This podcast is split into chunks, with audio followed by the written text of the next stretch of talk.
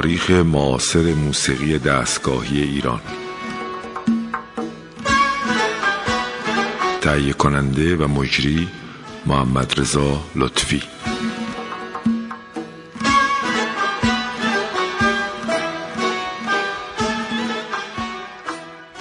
سلام بر شنوندگان عزیز رادیوی فرهنگ. این برنامه چهاردهمین برنامه تاریخ معاصر موسیقی ایران هست یا سرگذشت موسیقی معاصر ایران؟ قول دادیم در برنامه پیش در واقع ما وارد دهه پنجاه بشیم و وضعیت رادیو رو در واقع توی این دهه یعنی از سال پنجاه تا قبل از خاتمه دهه یعنی وقوع انقلاب سال 57 در واقع پی بگیریم و این فاصله زمانی یعنی هفت سال بین 50 تا 57 خیلی در رابطه با موسیقی تاثیرگذار بوده. بالاخص در رابطه با موسیقی ایرانی که بعد از سالیان دراز تا حدود خیلی خیلی اندک مورد توجه در واقع بخش فرهنگی نظام پهلوی دوم قرار گرفت. و در تداومش در واقع تونست تاثیر بذاره بر مسائل موسیقایی چند ماه قبل از انقلاب و بعد از انقلاب. من مجبورم که دوباره یک اشاره کوتاهی به وضعیت اون دوره بکنم تا کمی وارد فضای حقیقی اون دوره بشیم که بعد بتونیم نقش تغییراتی که در مدیریت موسیقی رادیو بود در واقع بتونیم اونا رو بهتر توضیح بدیم. همونجور که گفتیم در سالهای پنجاه وضعیت بین المللی فرهنگی و هنری در سطح جهان به خصوص در میان کشورهای غربی اروپا و امریکا یک نگاه متفاوتی به مسئله فرهنگ های غیر اروپایی و آمریکایی به وجود اومد. و اون توجه روشنفکران و توجه موسیقیدانان روشنفکر به موسیقی شرقی ایرانی بود. با توجه به حضور جشن هنر در ایران در ابتدا با یک نیت فرهنگی و ادبی ملی و ایرانی در واقع به وجود اومد و ابتدای برنامه ابتدایی جشن هنر با شعرخانی شاعرای بزرگ از جمله دعوت از شاعرانی مانند شادروان شهریار شروع شد. که شعر بسیار بسیار زیبایی هم در رابطه با حافظ ایشان سرودن و بعضی از شعرا مانند کسرایی، سایه و نادر نادرپور و دیگر شعرا در واقع در این جشن هنر حضور فعال داشتند و برنامه جشن هنر با یک اعتبار خیلی بزرگ و تفاوت خیلی زیاد در واقع شروع شد. متاسفانه رفته رفته جشن هنر بخش دفاع از موسیقی ایرانیش خیلی ضعیف شد و بخش های موسیقی کلاسیکش عمده شد و در همین دوره است که از افراد بزرگ موسیقی بین المللی مانند روبنشتاین دعوت شد. در زمین موسیقی شرقی هم از کسانی مثل بسم الله خان دعوت شد. اما این روند تداوم پیدا نکرد و رفته رفته وارد موسیقی و هنر آوانگارد شد جشن هنر. به خصوص موسیقی تئاتر اروپای شرقی مثل لهستان و آلمان و امریکا و دیگر کشورها. و به دنبال این در واقع کار به جای رسید که آروم آروم تئاترهای خیلی آوانگارد و برنامه خیلی آوانگارد مورد انتقاد قرار گرفت چرا که این تئاترها در کشورهای خودشون مشکلات نداشتند اما در کشوری مثل ایران و کشور مسلمانی مثل ایران در واقع دچار مشکلات می شدن چرا که با فرهنگ ایرانی ها مقایر بود و گاهی انقدر افراط در این کار می‌کردن و پافشاری می‌کردن که در یک تئاتری در سالهای شاید اشتباه نکنم سالهای 55 56 در واقع تئاتری رو در واقع آوردن به جشن هنر که دوربینای مدار بسته تو بازار گذاشته بودن و اون تئاتر پخش می‌کردن. و هنرپیشه ها در واقع بیشتر به صورت اوریان در واقع نشان داده می‌شد که این مورد واکنش مردم قرار گرفت که این واکنش خیلی طبیعی بود. برای اینکه یک سنتی که در یک کشور اروپایی در واقع شکل گرفته عین همون سنت وقتی که وارد یک کشور مثل ایران مسلمان میشه اونم در یک شهرستان کوچیکی مثل شیراز در سطح جهانی مسلمه که در واقع این سیاست سیاست در واقع درستی نبود و باعث نارضایتی اجتماعی و نارضایتی عمومی شد. در کنار این همه برنامه ها یک خط خیلی باریک و اندکی از موسیقی ایرانی فقط حضور داشت که به یک شب یا دو شب حد اکثر می انجامید که بعضی وقتا اساسی رو دعوت می‌کردن و یک چند برنامه هم مرکز حفظ در این دوره ارائه کرد که اون در واقع تاثیر خودش داشت. اما این تاثیر به خاطر اینکه این برنامه ها رو از رادیو و تلویزیون پخش نمی‌کردن در حقیقت برنامه ها از باستاب اجتماعی برخوردار نمی‌شد. یکی از مشکلاتی بود که اون دوره وجود داشت و باز در پنهان علاقمند بودن تا هنر غربی و هنر آوانگارد غربی در واقع مورد حمایت قرار بگیره. و اگر حوادثی بین سالهای 50 تا 57 در رادیو افتاده یک حوادث ناخواسته ای بوده که هم زمینش در واقع فراهم بوده هم در واقع افرادی در رأس کار بودن که از فضای رادیو و تلویزیون کمی بهتر توانستن استفاده بکنن تا موسیقی ایرانی در واقع کمی تاثیرگذارتر باشه نسبت بقیه موسیقی ها که 90 درصد موسیقی های اون دوره موسیقی های روز و موسیقی پاپ بود. پس از این مقدمه ما وارد این مبحث میشیم که در این دوره با اومدن قطبی و علاقه شخصی که قطبی به مسئله موسیقی ایرانی داشت و دلش می‌خواست که مانند موسیقی هندی موسیقی کلاسیک ایرانی هم در صحنه بین المللی حرفی برای گفتن داشته باشه. به همین دلیل اون به صورت شخصی با اینکه سیستم خیلی علاقمند نداشت اما اون به صورت شخصی به خاطر قدرتی که داشت سعی کرد که یک فضای مناسبی رو برای این گونه موسیقی های اصیل ایرانی به وجود بیاره. به همین دلیل با پیشنهادی که دوستان آقای سایه که به نزدیک بودن بهشون کردن وضع مدیریت برنامه گلها یک مقداری نابسامان شده بود با به هم پیوند خوردن رادیو و تلویزیون. و تضادهایی که بین این پیوند در واقع به وجود اومده بود وضع برنامه گلها خیلی متزلزل بود و به همین دلیل در واقع از آقای سایه امیروشنگ ابتهاج تقاضا کردند که این مسئولیت رو بپذیره و ایشون با توجه به اینکه می‌دونست که مشکلات چی هست با اختیارات تقریبا تام وارد این عرصه شد که از خود شخص قطبی در واقع این اختیارات رو گرفته بود و مشروط کرده بود به این اختیارات.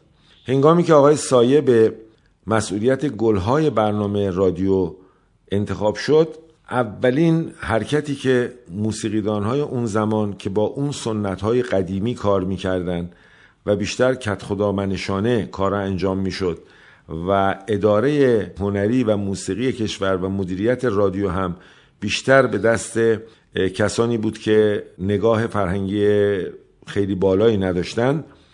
کار سایه خیلی به سختی پیش رفت و موسیقیدان ها و نوازنده ها بیشتر در اون دوره با آقای سایه به مقابله برخواست کردند و تقریبا میشه گفت که بر دادن آهنگ و اجرای ساز رو به نوعی در واقع بایکوت کردن با اومدن سایه و سایه رو دستنها گذاشتن. حالا مدیر تولید گلها مجبور بود که برای اینکه تولید بیشتری نشون بده و به خاطر اینکه بتونه به حال کار بهتری ارائه بکنه اولین درایتی که به خرج داد تغییر نام برنامه گلها بود به گلهای تازه. در قدیم سه نوع برنامه ما داشتیم. یکی برنامه گلهای رنگارنگ بود یکی برنامه برگ سبز بود که زمانش سه رو بود. یکی هم برنامه گلهای جاویدان بود. و این گلها به وسیله زمانها تقسیم می شد یعنی یک روب حدود 25 دقیقه تا نیم ساعت سه روب و ترکیبی از این گلها با هم دیگه. حال آقای سایه دید اگر که قرار باشه به سنت گلهای قدیم برنامه رو تداوم بده احتیاج به یک ارکستر بزرگ هست آهنگساز هست ترانه سرا هست مثل سابق مثل دوره رحیم معیری مثل دوره خالقی. و این کار با توجه به بایکوتی که او رو کرده بودند این کار امکان پذیر نبود. برای مثال در دوره پیرنیا آهنگسازان بزرگی مانند روح الله خالقی در کنار پیرنیا کار می‌کردند نوازنده بسیار قوی مانند سبا در دوره پیرنیا بودند اساتیدی مثل استاد کسایی و جلیل شهناز در واقع در اون دوره کنار پیرنیا بودند و خیلی از موسیقیدان ها بودن که کنار پیرنیا در واقع که مسئول گلها برنامه گلها بود و اون در واقع برنامه گلها رو اصلا تأسیس کرده بود با این سنت و از خیلی فرق می‌کرد تا دوره آقای سایه که خیلی از آهنگسازها دیگه باش کار نمی‌کردن. در اینجا آقای سایه با این درایت اومد اسم گلها ها رو در واقع تغییر داد. تغییر برنامه گلها به گلهای تازه توقع مردم رو در واقع بالا برد به این صورت که انتظار داشتن که در واقع برنامه های موسیقای گلها هم در واقع خیلی تغییر کنه. اما متاسفانه به خاطر توضیحاتی که دادم بیشتر مسئله انتخاب شعر و تنوع شعر بیشتر از هر چیزی مورد توجه واقع شد و برنامه های موسیقی در واقع به صورت موسیقی های ساخته شده به حداقل رسید. و مردم در واقع خیلی عادت نداشتن ابتدا این برنامه های گل های تازه رو دنبال کنن چون اونها عادت کرده بودن که یه مقدمه یا یک تصنیف خیلی خوبی ابتدای کار و وسیله ارکستر گلها اجرا بشه بعد تکنوازی باشه و بعد انتهاش هم در واقع یک تصنیفی باز ارکستر گلها تکرار کنه و این سنت شاید بیش از سی سال تداوم داشت و مردم به این سنت عادت کرده بودند خود من هنگامی که برنامه گلها تغییر کرد و به گلهای تازه تبدیل شد ارتباط خودم رو در واقع با برنامه گلهای تازه از دست دادم و گهگاه این برنامه گلای تازه رو میشنیدم. ابتدای ام البته. یکی از دلایلش این بود که حضور موسیقی خیلی کمرنگ شده بود و بیشتر ساز و آواز بود که نقش مهمی داشت و این ساز و آوازها هم بیشترش برنامه های ویولون و سنتور و آواز بود و کمتر برنامه های خیلی خیلی اصیل موسیقی ایرانی به مفهوم موسیقی ردیفی و یا دستگاهی ناب در واقع در شرکت داشت. یعنی نوازندگان همون تکنوازی رو می‌کردن که سالیان دراز توی برنامه گلها کرده بودن. حالا زمان تعیین شده براشون هم بیشتر بود و گاهی حوصله یک موسیقیدانی مثل من سر می‌رفت که این برنامه ها رو دنبال بکنه. اگرچه شعر برنامه ها خیلی خوب بود بعضی از آوازها خیلی بی نظیر بود و برنامه های بسیار خوبی هم تدوین شد و تهیه شد و قابل ذکره که ما شاید در این برنامه یک بخشی از اون بتونیم اینجا ازش استفاده کنیم. به حال با درایتی که آقای سایه نشون داد رفته رفته آهنگسازانی مثل جواد معروفی رو جذب کار خودش کرد که انسان بسیار بسیار بی‌نظیری بود. جناب آقای شهبازیان فریدون شهبازیان از ابتدا در واقع در رادیو کار می‌کرد و کارش رو با آقای سایه ادامه داد. و جا خالی نکرد و بسیار بسیار گذار بود در تهیه کردن برنامه های گلها با اون وسواسی که داشت که نقش فریدون شهبازیان نباید در مورد موسیقی یعنی ضبط و تهیه موسیقی جدی کم گرفت و من همیشه همواره به این مسئله تاکید کردم. با جذب در واقع جواد معروفی فریدون شهبازیان و به دنبالش جناب فخردینی یک مقداری کار ساده تر شد اما به طور کلی فضا فضای آقای سایه نبود و هنوز موسیقی نوازان و خوانندگان بنام بودن که در اون دوره تصمیم می گرفتن و کارشکنی می کردن حتی و این مسئله آقای سایه رو خیلی خیلی آزار می‌داد. با توجه به اینکه آقای سایه عاشق موسیقی دانان بود عاشق موسیقی بود عاشق ادبیات بود و می‌تونست در واقع کارهای ارزنده ای انجام بده که بالاخره با پشتکار و ممارست خود ایشان و کسانی که عشق به موسیقی ایرانی داشتن که در کنار ایشان قرار گرفتن این اتفاق افتاد که ما بعدا در مورد پذیرفتن مسئولیت مدیریت تولید موسیقی در این زمینه صحبت خواهیم کرد. حال برای اینکه کمی به خود موسیقی توجه بکنیم به آواز ضبط شده اون دوران که جزو آوازهای اولیه برنامه گلهای تازه هست توجه می‌کنیم و من در انتها مشخصات این برنامه رو خواهم گفت.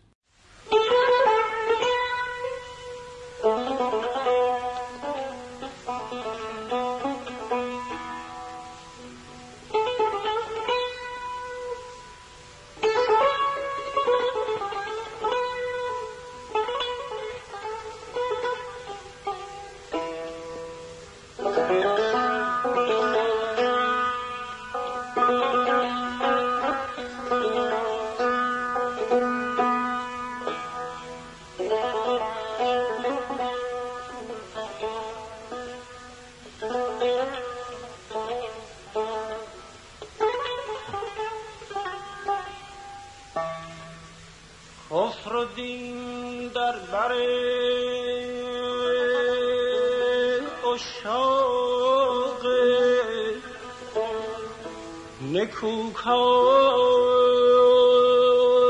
یکی.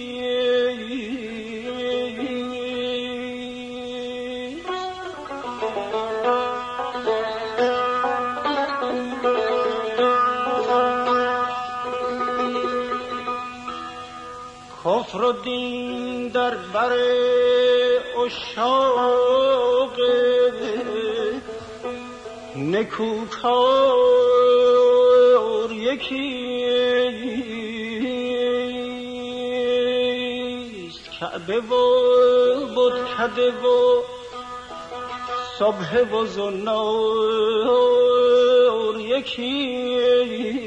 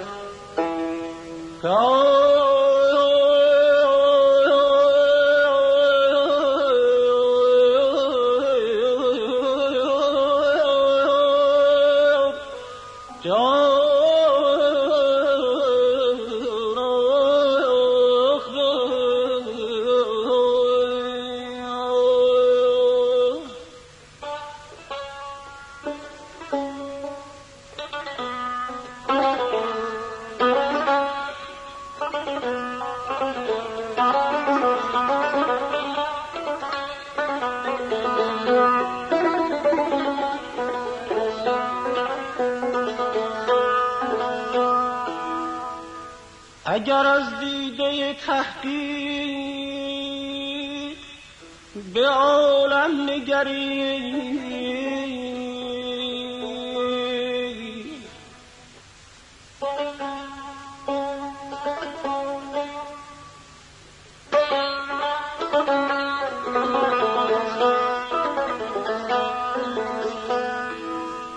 اگر از دیده تحقیق به عالم نگری. عشق و معشوق و عاشق دل و دلدار یکی.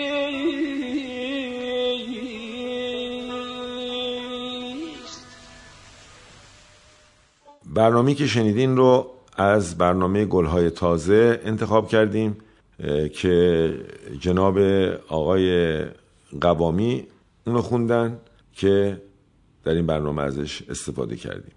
یه نکته بسیار مهم باید در تداوم این بخش از برنامه در واقع من اشاره کنم بهش و اون اینی که از ابتدایی که ساختار موسیقی در رادیو شکل گرفت یک اتفاق خیلی نامیمون در عرصه موسیقی رخ داد و آن این بود که نظام در واقع تلاش نمی کرد تا موسیقیدانهای بارز مستر کار موسیقی باشند هرگاه که موسیقیدان ها مستر کار موسیقی می شدن مشکلاتی در واقع به وجود می آوردن که اون موسیقیدان در واقع یا استعفا بده یا کناری گیری کنه و جا خالی می شد برای اینکه اونا بتونن کسی که دلشون می‌خواد رو در واقع به ریاست موسیقی رادیو قرار بدن.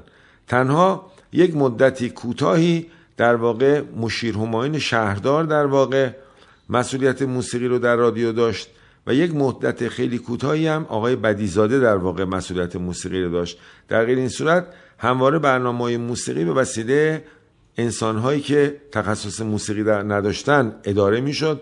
و اون دعوت می‌کرد موسیقیدانا رو به همکاری. برای مثال در همین برنامه گلها اولین بار برنامه گلها به وسیله یک ادیب در واقع در رادیو ایران به وجود آمد و اون آقای پیرنیا بود. و این سنت سالیان دراز به درازه کشیده شد و خیلی وقتا من میشنوم از دوستان موسیقیدان که جناب شادروان خالقی سر مسائل موسیقی با پیرنیا مشکلات بسیار بسیار زیادی داشت. برای مثال مثلا وقتی که می ناب رو خالقی در واقع تهیه کرده بود و قرار بود که اون رو در واقع پخش بکنن به دلیل اینکه این برنامه خیلی برنامه موسیقایی بود و بسیار ارکستر بود در واقع اجازه پخش ندادن. خیلی جاها پیرنیا در امور موسیقی بیدلیل دخالت می‌کرد و باعث رنجش موسیقیدان ها می‌شد و همواره بین پیرنیا و خالقی و پیرنیا و بعضی از موسیقیدان های دیگه در واقع عدم هماهنگی وجود داشت و درگیری وجود داشت. بعد از پیرنیا در واقع باز هم ما نگاه می‌کنیم فقط یک دور آقای حبیب الله بدیعی مسئول موسیقی شد که اون هم در حدود شاید بیش از یک سال طول نکشید. شاید چیزی بیش از یک سال در واقع طول کشید و اونو هم در واقع برکنار کردن. اومدن آقای سایه در واقع ادامه سنت قرار دادن یک مدیر برای برنامه گلها و بعد برای موسیقی بود که در واقع موسیقیدان نبود و شاعر بود و مدیریت در واقع می‌دونست. برای اینکه آقای سایه در واقع مدتهای مدیدی مدیر کارگزینی سیمان تهران بود و تجربه مدیریت داشت. به همین دلیل با اینکه ما از آقای سایه بسیار بسیار رضایت داشتیم اما به هر حال وقتی که یک شاعر یا یک نویسنده یا یک ادیب مسئول موسیقی میشه درست مثل این میمونه که یک انجمن شعر یا یک مرکز ادبی یک موسیقیدان در واقع مسئولیتش پیدا کنه. وقتی که شاعران بزرگی مثل خود آقای سایه و دیگر شاعران بزرگ در اون انجمن حضور دارن. این یکی از مشکلاتی بود که سیستم در واقع اداری رادیو به این خو کرده بود و کار خالص موسیقی رو در واقع دچار مشکل می‌کرد. اما این یک طرف سکه بود. این بحث من اون طرف سکه رو هم در بر می‌گیره. یکی از علت این بود که وقتی یک موسیقیدان مسئولیت اداره موسیقی کشور یا اداره موسیقی رادیو رو عهدهدار می‌شد موسیقیدانان زیادی بودند که در واقع با اون موسیقیدان به خاطر حسادت باش مخالفت می‌کردن. همونجور که با وزیری مخالفت کردن همونجور که با خالقی مخالفت کردن. با خیلی از موسیقیدان ها که می آمدن مسئول می شدن همکاری لازم رو نمی کردن و موسیقیدان ها هم فقط با برپای سلیقه شخصی خودشون برنامه تهیه می کردن ولی یک شاعر یا یک ادیب حداقل این بود که برای همه نوع موسیقی امکانات به وجود می آورد و شاید در تجربه این سنت به وجود اومده بود و به جلو رفته بود. به حال خواستم اشاره بکنم که بودن افرادی مثل پیرنیا و آقای سایه برای موسیقی خیلی خیلی خیلی فوق بود.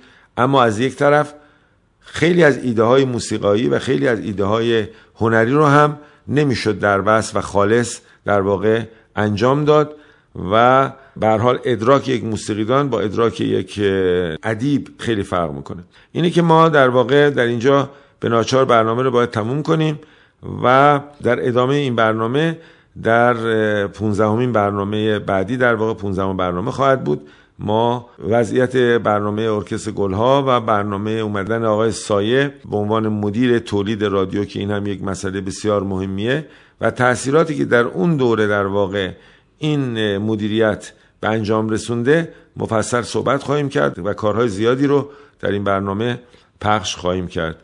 همه شما رو به خداوند متعال می سپارم روز و شب شما خوش باد.